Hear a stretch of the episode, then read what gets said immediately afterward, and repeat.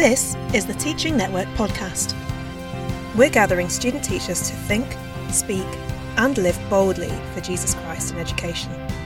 We love to talk about all things classroom, staff room, lecture theatre, and life. Welcome to the conversation. Hello, and welcome to the Teaching Network. This is our very first podcast, and I'm very excited to not just be here by myself, but to have Gareth with us. Um, Gareth, who are you and why are you here? Hi, Katie. Uh, great to be uh, with you. Um, so, my name is Gareth. I'm a teacher. I live down on the south coast um, in Dorset. Um, I'm a science teacher. I teach uh, mainly biology, a little bit of psychology as well. Um, and yeah, I'm here to talk about teaching, the life of a teacher with you. Absolute joy. Thank you so much for being here. Uh, my name is Katie Shaw. I run the Teaching Network.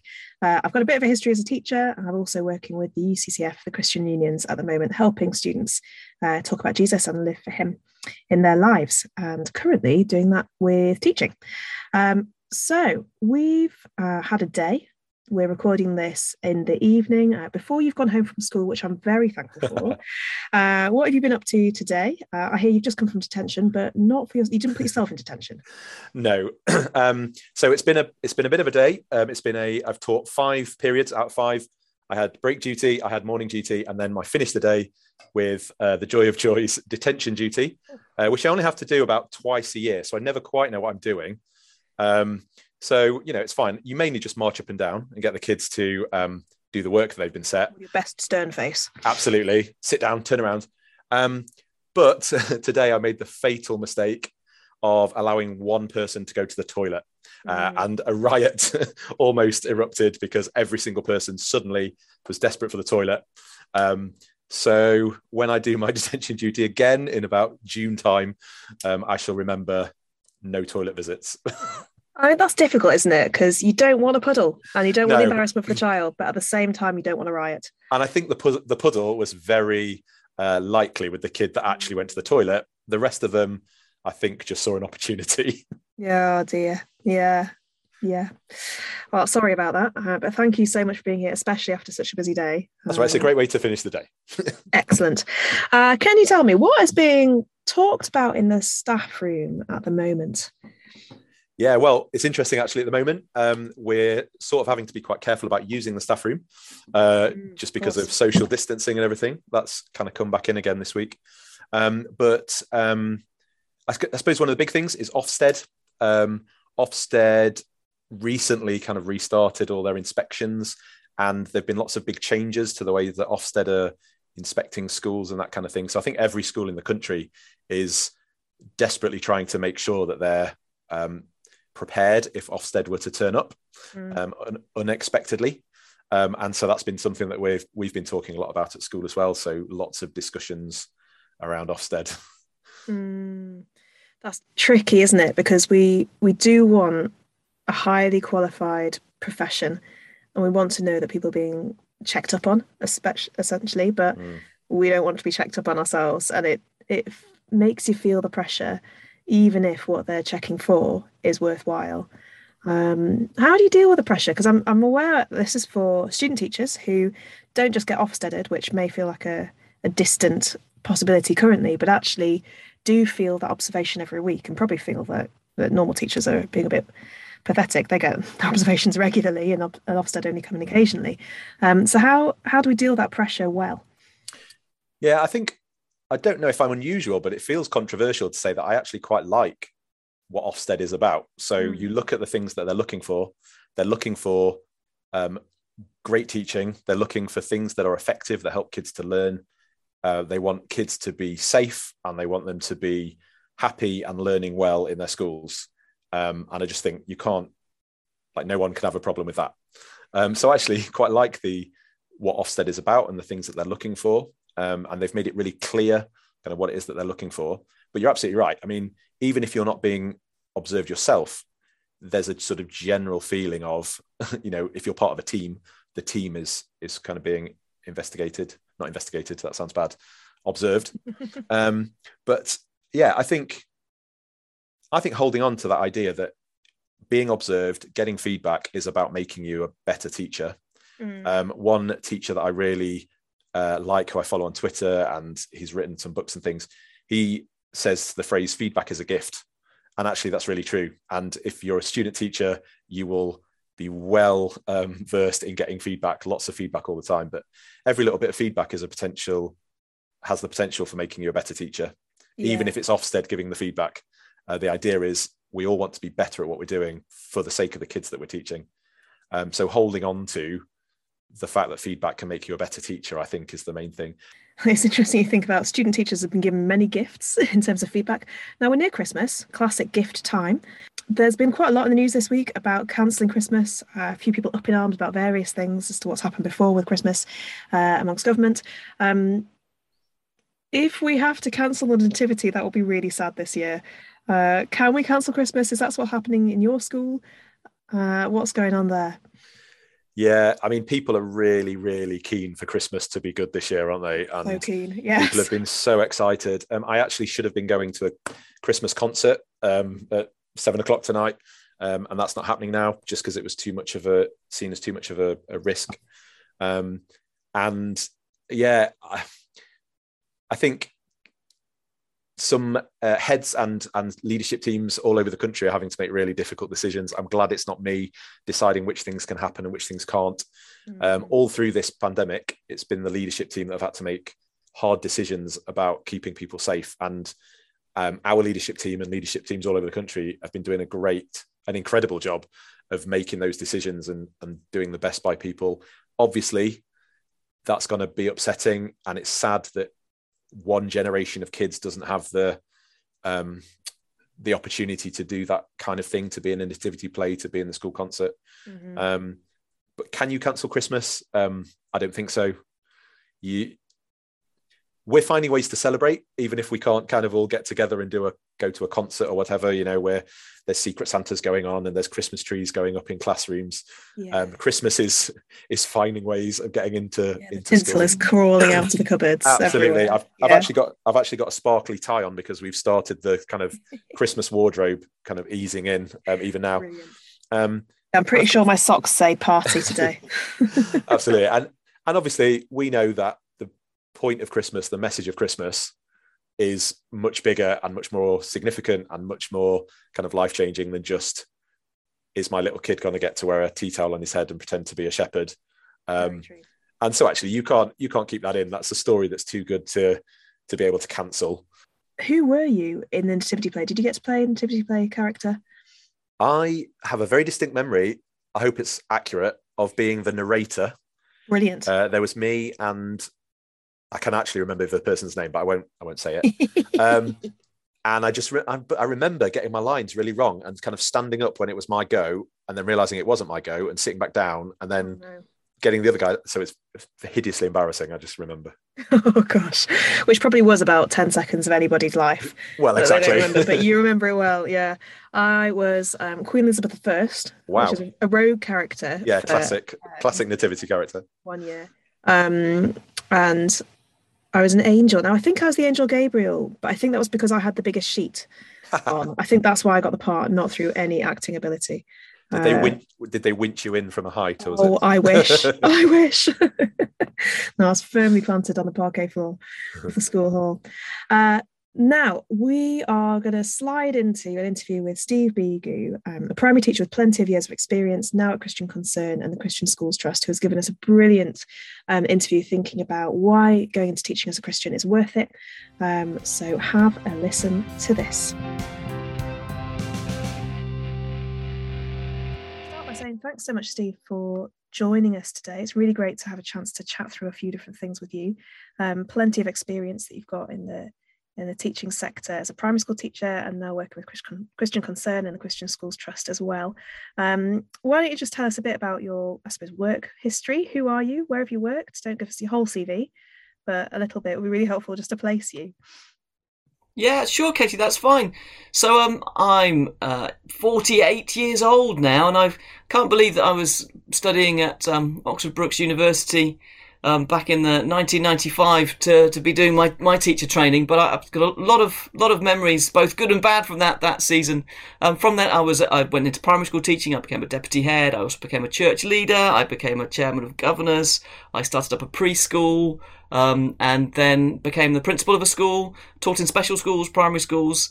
Um, and also done secondary teaching. So done a, quite a quite a range of things. Um, also been very interested in religious education. Been involved in the SACRE, which is the Standing Advising Stand, Standing Advisory Council for Religious Education, which is also a great thing to be a part of. Um, but the most important thing I think is I'm I'm married. I've got three wonderful girls, and um, I love the Lord Jesus Christ. Um, and it's great to be working for Him in the areas that I am in education. Ah, oh, thanks so much. And yes, it's it's true, isn't it, that we do a lot of work, but that is not the most important thing about our no. lives. It's the people that we're with and the Lord that we follow.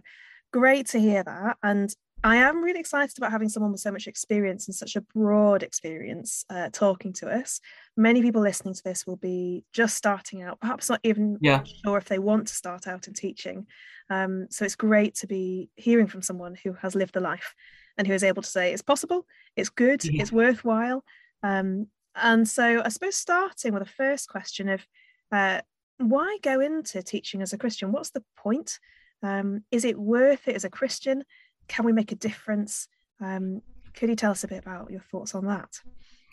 Yeah, definitely, Katie. Um, it was very interesting when I um, was in sixth form and I was thinking, what does what does God want me to be doing? I, I still I hadn't decided really, but um, I remember somebody saying, um, "Don't go into teaching if you like children. That's a really, really bad idea." what, what, a, what a silly thing to say! What a stupid thing to say.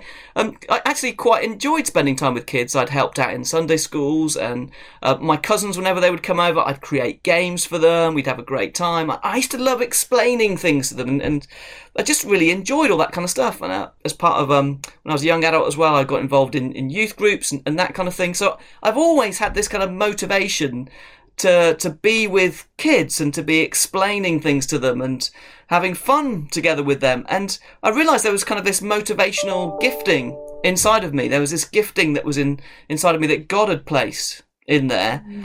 And um, so the, the giftings that I had of being able to understand things and explain them, combined with this desire to be with children and young people, um, made me see maybe God's put that in there. Perhaps that's uh, part of what God has planted in me that's going to be purposeful for the future. And hang on a minute, doesn't teaching kind of line up with that? So there was a sense of a call of God. So so why go into it? I think one of the reasons why is because you you sense a call of God through the kind of motivations and giftings and skills that He's He's given you. And the other the other reason why is because it's quite clear in the scriptures that we're supposed to be involved in teaching.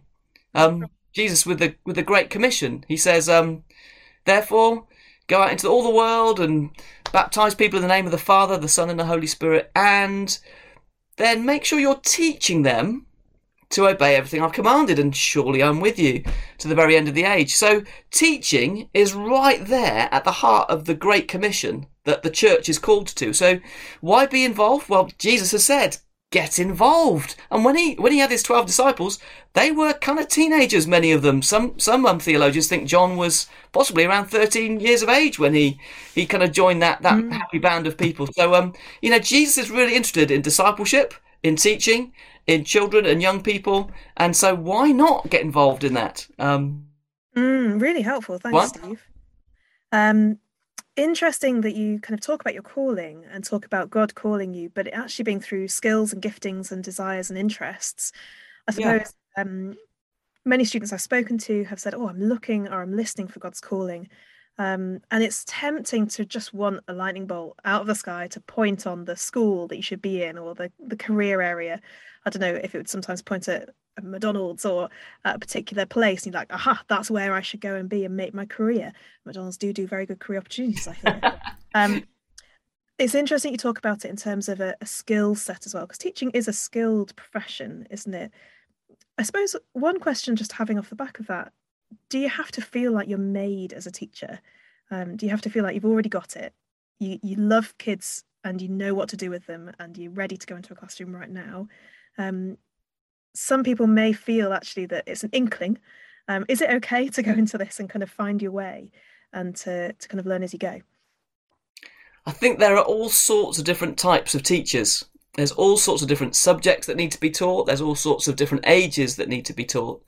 And there's a whole range of skills and giftings which are needed in schools, in different education settings. And I think a whole, a whole variety of people um, can engage in that and feel feel a sense of the, of the the call of God through the giftings that they've got. So sometimes we have a particular model of what a teacher needs to be like that may not necessarily be who we are, um, and we may be trying to. Certainly, as a student teacher, we think, oh, I need to be just like that in order to be a great teacher. Well, I think we need to allow the Lord to be our teacher, to demonstrate to us what kind of teacher He wants us to be, that aligns with maybe the the strong pastoral gifting that we might have that might lead us to be more involved in safeguarding support or other kind of pastoral care in a school. Or if, if God has really um, allowed us to be very clear in our speaking, there may be kind of a more prophetic style of teaching, which is much stronger and sharper. And you don't have to be just a soft, fluffy, cuddly kind of person necessarily to be in the teaching profession. Um, there's a, there's a whole range of different sorts of people, and um, if you're sensing maybe this is something I should be involved in, don't think, but I've got to be like that particular model because God has got a whole range and a variety of different um, giftings that He's given to people and different giftings He's given to you. And so allow the Lord to maximize the giftings He's given to you as you think through which age groups, which subjects, which kind of roles you might fulfill in a school. Mm, that's really helpful, thank you. And quick shout out to my primary school teachers, Mrs. Town and Mrs. Winstanley. I could not be them, but I'm so glad I still went into teaching. But they did an absolutely brilliant job um, with a headstrong 11 year old me. Um, just thinking then, some Christian teachers will go into teaching hoping to change the world through the gospel in their schools. Um, very quickly, if you work in a state school, you you you realize that's not appropriate because you should be there to teach your subjects. So if you're teaching biology, history, PSHE, there are always elements that come in from our worldview into life and what we teach. But but what do we do if we can't speak the gospel? If we find ourselves in a standard teaching job, in a standard classroom with standard children, and that's not currently our job. Our job is to teach of mice and men, or to teach year five history. Yeah, great question. I like to look back at the life of Jesus when thinking about that question because Jesus, you know, 12, 13 years old, um, going into his father's work. He actually did go into the carpentry work, um, which would have been more like a builder. And for 18 years before he was 30, he was engaged in that, not particularly speaking clearly of the kingdom of God, um, but living something out, which was clearly impressive to the people around him. Um, he was he was he was a notable person, but he wasn't notable for preaching the gospel. And so if Jesus, if that's an example that Jesus gave to us, it's something that we also need to pay attention to. Certainly for me as a, as a young teacher going in, um, I think it was really important for me to earn trust and to become a trusted teacher in that community. They, they knew I would, I would have good standards. I'd have high standards. I'd be on time. I'd be loving. I'd be friendly. I'd be a support to the management. Um, I'd be, I'd be all those kinds of things. I'd get good results from the children. I'd mark my books on time. Just be a great worker, somebody who's serving in that environment, and somebody who people felt they could trust.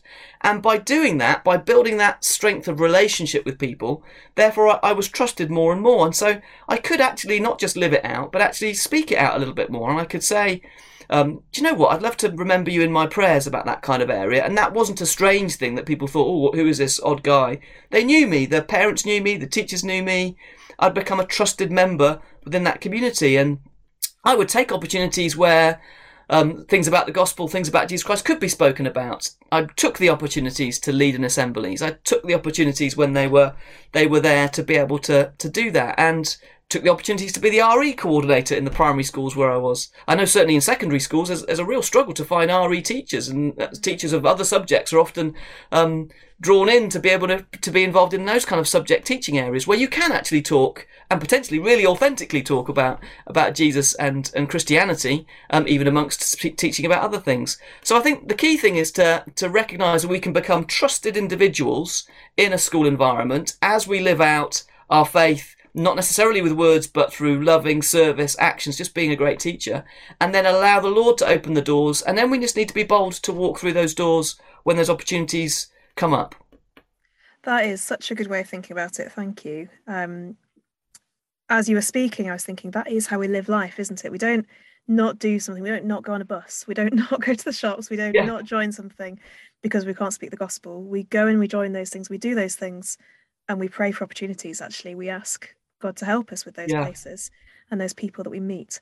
Um, yeah, that's a much better way round of thinking about it. It's easy to get that confused. It's, it's easy to think, oh, I, I must do the one job as a Christian that Jesus talks about at the end of Matthew, when actually he was a carpenter for 30 years. He did so much more than that.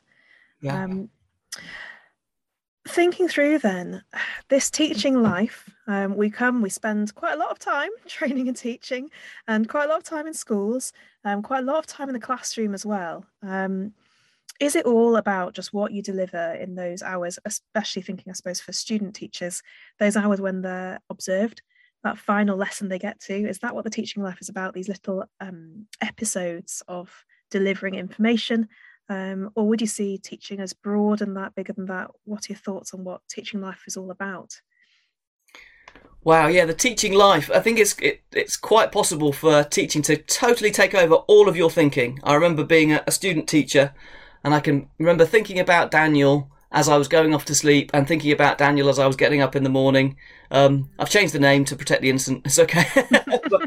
how on earth am I going to discipline this guy? How am I going to get him to do this mess? And and what on earth? What am I going to do with with um, that year three class on handwriting that I just can't? It just takes over everything, all, all of your thinking.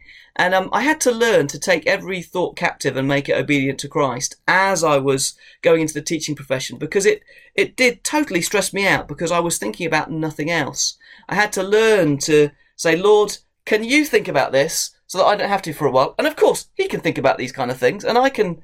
I'm allowed to part, to partition my life to some degree and say, actually, this not this is not the time for me to be thinking about these things as I'm going to sleep, as I'm getting up immediately in the morning. And it's really important to get your prayer life um, engaged uh, as you're going into teaching, that you are talking to the Lord at the start of the day, handing things over to Him, saying, I desperately need your help, Lord.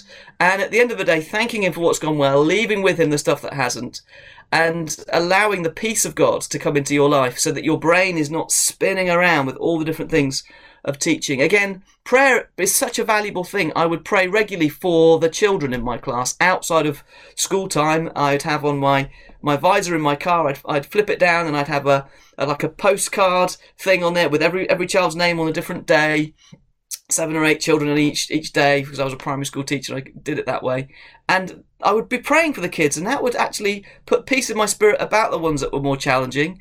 And also, I'd I'd start to sense God's love and care, and ideas would come about how to handle those different children in those different circumstances. So that that prayer and sometimes prayer and fasting um, outside of the school environment did actually help put me in a place where I was someone who was relying on Jesus Christ for my energy, for my life, for my thinking, for my planning, for my marking. You can engage your spiritual life thoroughly into all of that and then find a better sense of peace. But I have to say that was a constant learning, a constant working towards throughout my teaching career. And then when I was a deputy head and then when I was a, a principal, it's something that you keep on growing in and you need to keep on learning how to engage that that prayer life, that relationship with God, so that your brain isn't constantly spinning with everything that's going on to do with your teaching.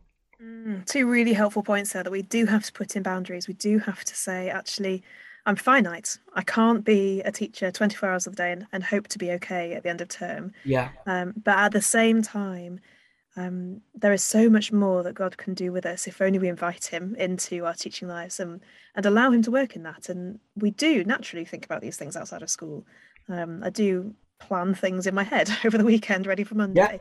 Yeah. Um, and so allowing God to be in that as well as we turn all that into prayer, those are really helpful. Yeah, uh, I have to say, I think my relationship with God grew more and exponentially during the time that I was doing my teaching practices than any other time before that. So um, you've got that to look forward to, student teachers, if you're um, listening. it's good when it pushes us to pray, isn't it? Prayer yeah. is always good. And can you tell me about just knowing knowing children outside of the classroom as well? There's, schools are communities. They're built for ways of interacting, not just in your hours that you have in secondary school or your days that you have in primary, um, but in clubs, in extracurricular. Uh, what's the experience of the value of that?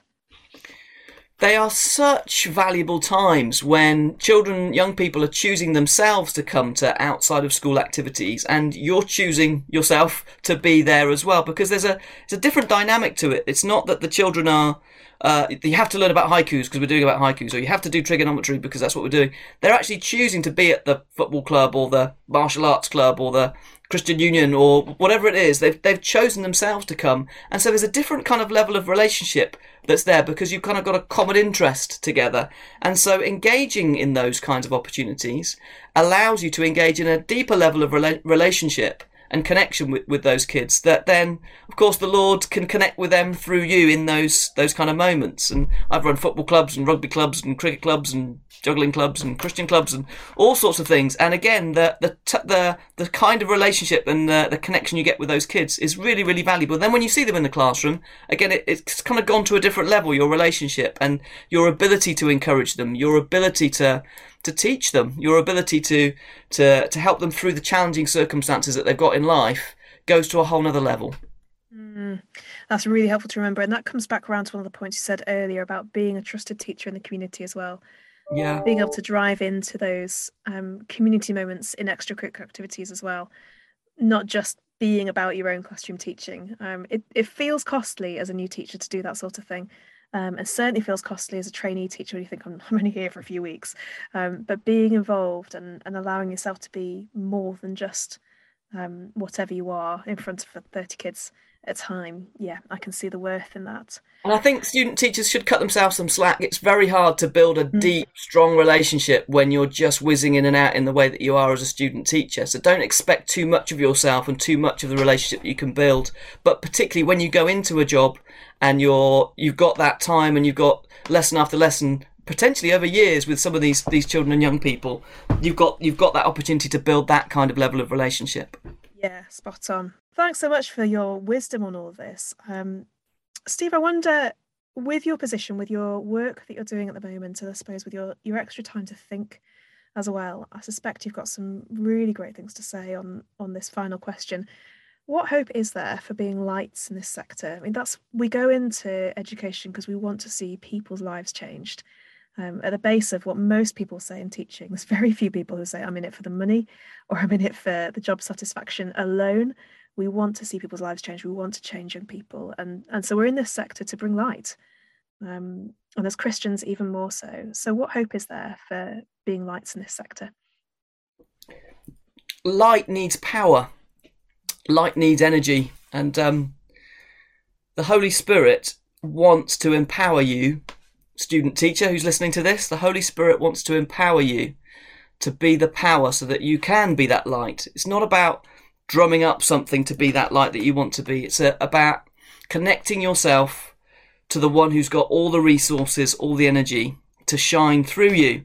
And um, the Word of God says to us, Jesus says to us, if you ask your heavenly Father for the Holy Spirit, He will give you the Holy Spirit. He's not a he's not a bad dad who would give a scorpion when he's when the son's asked for a fish, or a snake when you've asked for, for bread or an egg or something. He'll give the Holy Spirit to you when you ask. So a daily prayer of mine, right from the start of my teaching career, was, Lord, would you fill me with your Holy Spirit? And knowing and believing that because I've prayed that, He promises He will fill me with His Holy Spirit. So I will be empowered to be that kind of light in my teaching, in my pastoral care, in my taking a club, in my conversation with the head teacher, in dealing with that really difficult pastoral issue, issue discipline issue that the the empowering of the Holy Spirit will impact how I how I respond, how I how I engage with the, the other teachers and the, the students. So there's much hope about being a, a great light if we regularly come dependent before the Lord and say, I need your power to do this. I, I can't do this in my own strength. I need your power to come into me, to fill me, to then flow out from me so that I can be that kind of light. Mm, and what an encouragement in a profession where people often feel stretched, people often feel like they don't have enough. Um, to be reminded actually that that in Jesus we do we may not have any more hours in the day, we may not have any more human capacity, but we do have God who is able to give us power to to see us through the tasks that He's given us to do. Yeah. And if that's to t- keep turning up to school, to keep turning up to your lecture theatre, to keep learning, to keep growing, to keep getting it wrong and, and improving, as well as doing those great lessons that you thought just sang. Yeah, that's really that's really helpful to hear.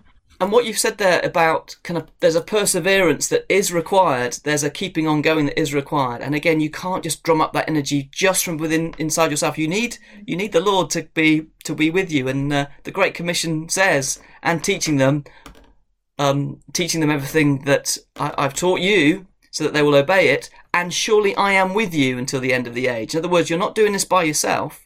You're not teaching by yourself. I want to be alongside you through the presence of my Holy Spirit, who is my very spirit. It's who I am, right there in you and with you. So that becomes possible to be faithful and to be able to persevere and to keep going when it's tough. Oh, what wonderful words to hear. Thank you so much for your encouragement in that. Um, Pleasure. On a cool winter's evening, uh, those are warming words to my heart. So thanks so much, Steve. That's great. Thanks so much, Katie. It's a privilege to be able to spend some time with you today.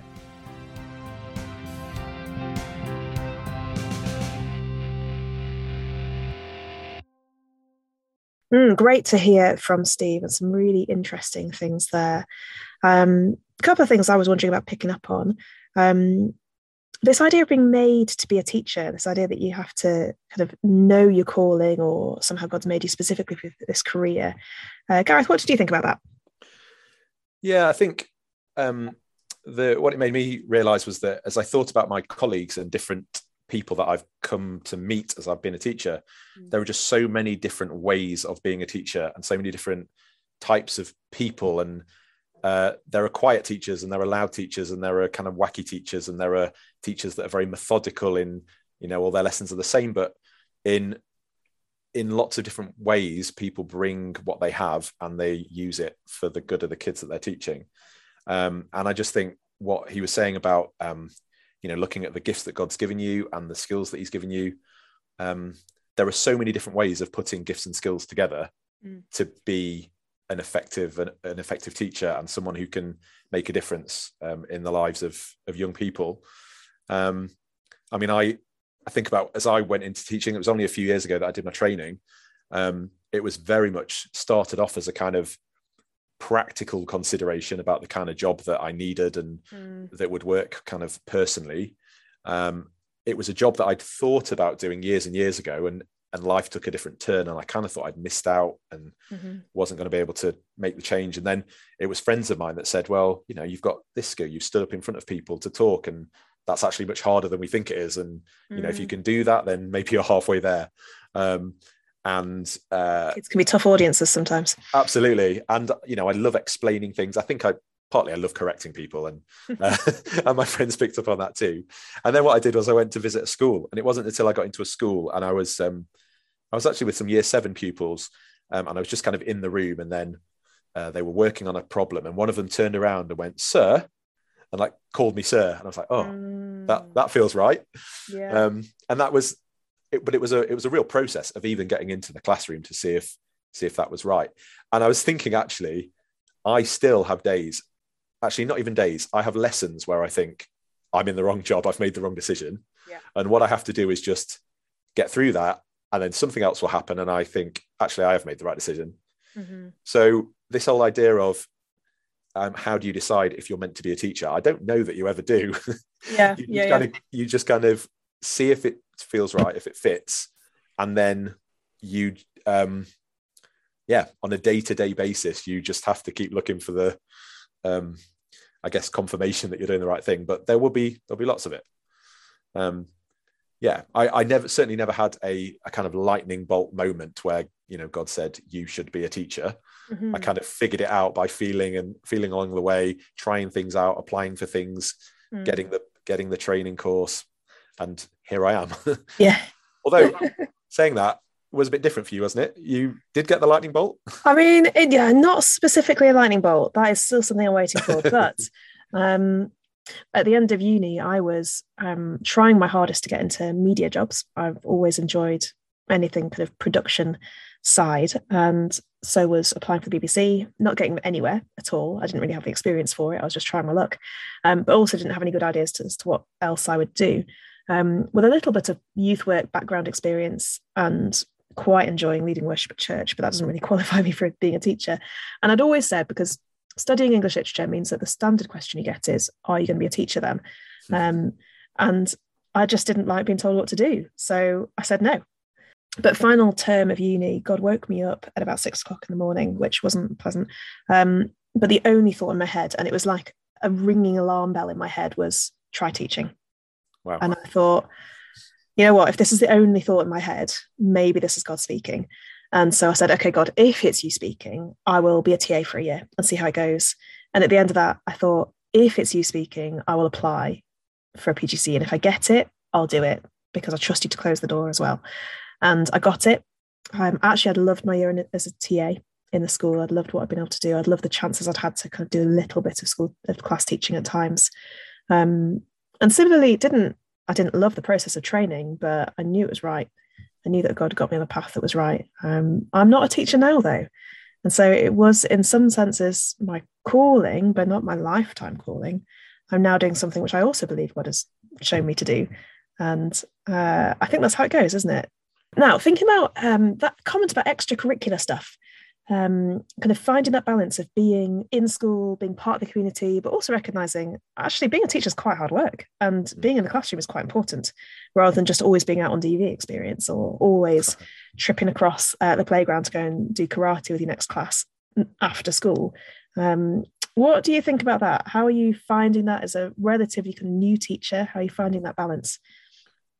Yeah, I mean, one of the things that I love most about being a teacher is that yes, you have a job to do in terms of communicating information, checking that the kids have understood it, checking, you know, assessing them, all of that. But actually, you don't just impart information, you actually spend a lot of time kind of in each other's lives. And and one of the things I love is the the school community, that it's more than just um, a job to do. Mm. I think the danger is that when we say that teaching is more than just a job, um, or teaching is a vocation, not just a job, that then we can uh, believe that it ha- then has a really unreasonable kind of demand on our time and our energy and like there are lots of other things in life that are equally good and good to spend our time and energy on mm. um, but i love i mean i i've actually recently uh, become a school governor because i really love what this, our school is doing and i love the idea of being involved in making decisions that are helping children to succeed and to have the best kind of starting life that they can have and the best make the the widest number of choices available to them when they finish school. Um, but that takes time and it takes mm-hmm. extra energy and it takes extra mm-hmm. thought. Next week, I've got to stay after school for a, a governor's meeting. Um, so I think all of us have got to make a decision about what we can give and what we what we need to save for our you know save for ourselves and save for our make sure our energy levels um, keep going. Yeah. And that's true isn't it for any degree um, thinking like you can work super hard at your degree. You can really go all out. Um, will you have friends at the end of your degree? Will you have lived the life at uni i don't know. Um, actually god gives us whole lives to live doesn't he? And wherever we find ourselves work is good and work working hard for a time is is good. Um, but neglecting the rest of ourselves um, is not always helpful um, for us, for those around us, um, and working out how to do that effectively in school when then when it is a, a job and you can be part of school community as your job. Um, it's a bit like working out kind of how much time do you give to your hockey team at, at uni, how much time do you give to church, um, how much time do you give to CU, how much time do you give to housemates. Um, there's always a balance to strike, isn't there? We're only ever finite people. Absolutely. And, uh, yeah. Finding that and finding the right things for the right reasons is the key. Yeah, it's a constant. It's a constant battle. Actually, you know, there's always more that you can do. There's always the sense that I could work. I could do some more planning. I could work a bit harder on that. I could do some more reading. Mm-hmm. And it's just realizing that, like you say, we're human, we're finite, and we just have to. There's points where you just have to say, I'm going to bed. Yeah. This is, this is the end of today and I'll do some more tomorrow. Yeah, definitely.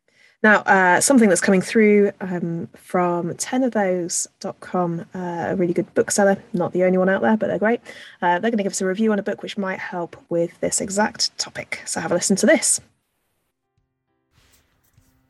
I have several teacher friends, and if you're anything like them, you'll have one word that sums up how they feel 90% of the time, which is tired.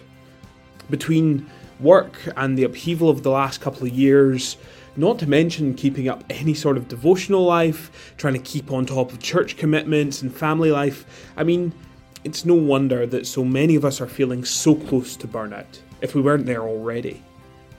Living for Jesus is something that we often feel we would love to do, and yet so often our zeal for Him and His work it dims and diminishes in the face of near constant busyness and stress. And that's why Christopher Ash's little book Zeal Without Burnout is so valuable. He reminds us of a biblical truth that we so often neglect. He reminds us that we are creatures made from dust.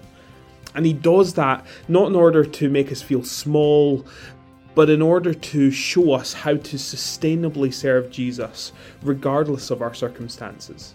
And he writes as someone who was a teacher before he entered ministry, so he knows the sorts of challenges that you might be facing in your workplace and the challenge of balancing work and living out your faith. You can get Zeal Without Burnout for only $5.99 at 10ofthose.com forward slash teach. Oh, great to be here for our first podcast. I hope you've enjoyed it. Um, coming up over the next term, we're going to be thinking through some ways of uh, getting into God's Word as we travel uh, with a few guys who are going to come along and just speak some truth to us. Really great for traveling along on your bus or your train or on foot or in car, however you get to your placements or onto uni. Um, as always, you're able to contact us through teaching at uccf.org.uk. We'd love to hear what you thought about this. Love to hear about your responses. Love to hear questions you've got or topics you'd like to hear chatted about in the future.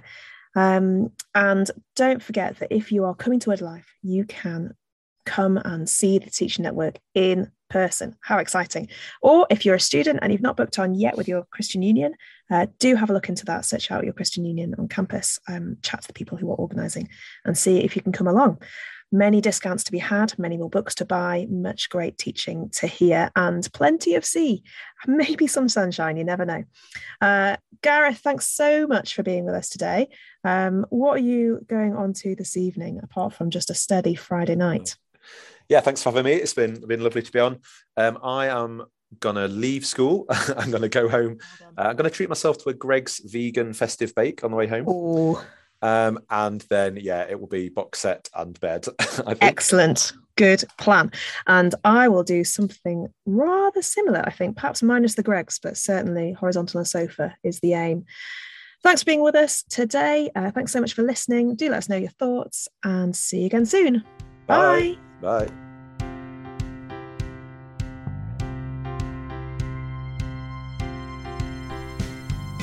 Thanks for listening to this podcast from UCCF's Teaching Network.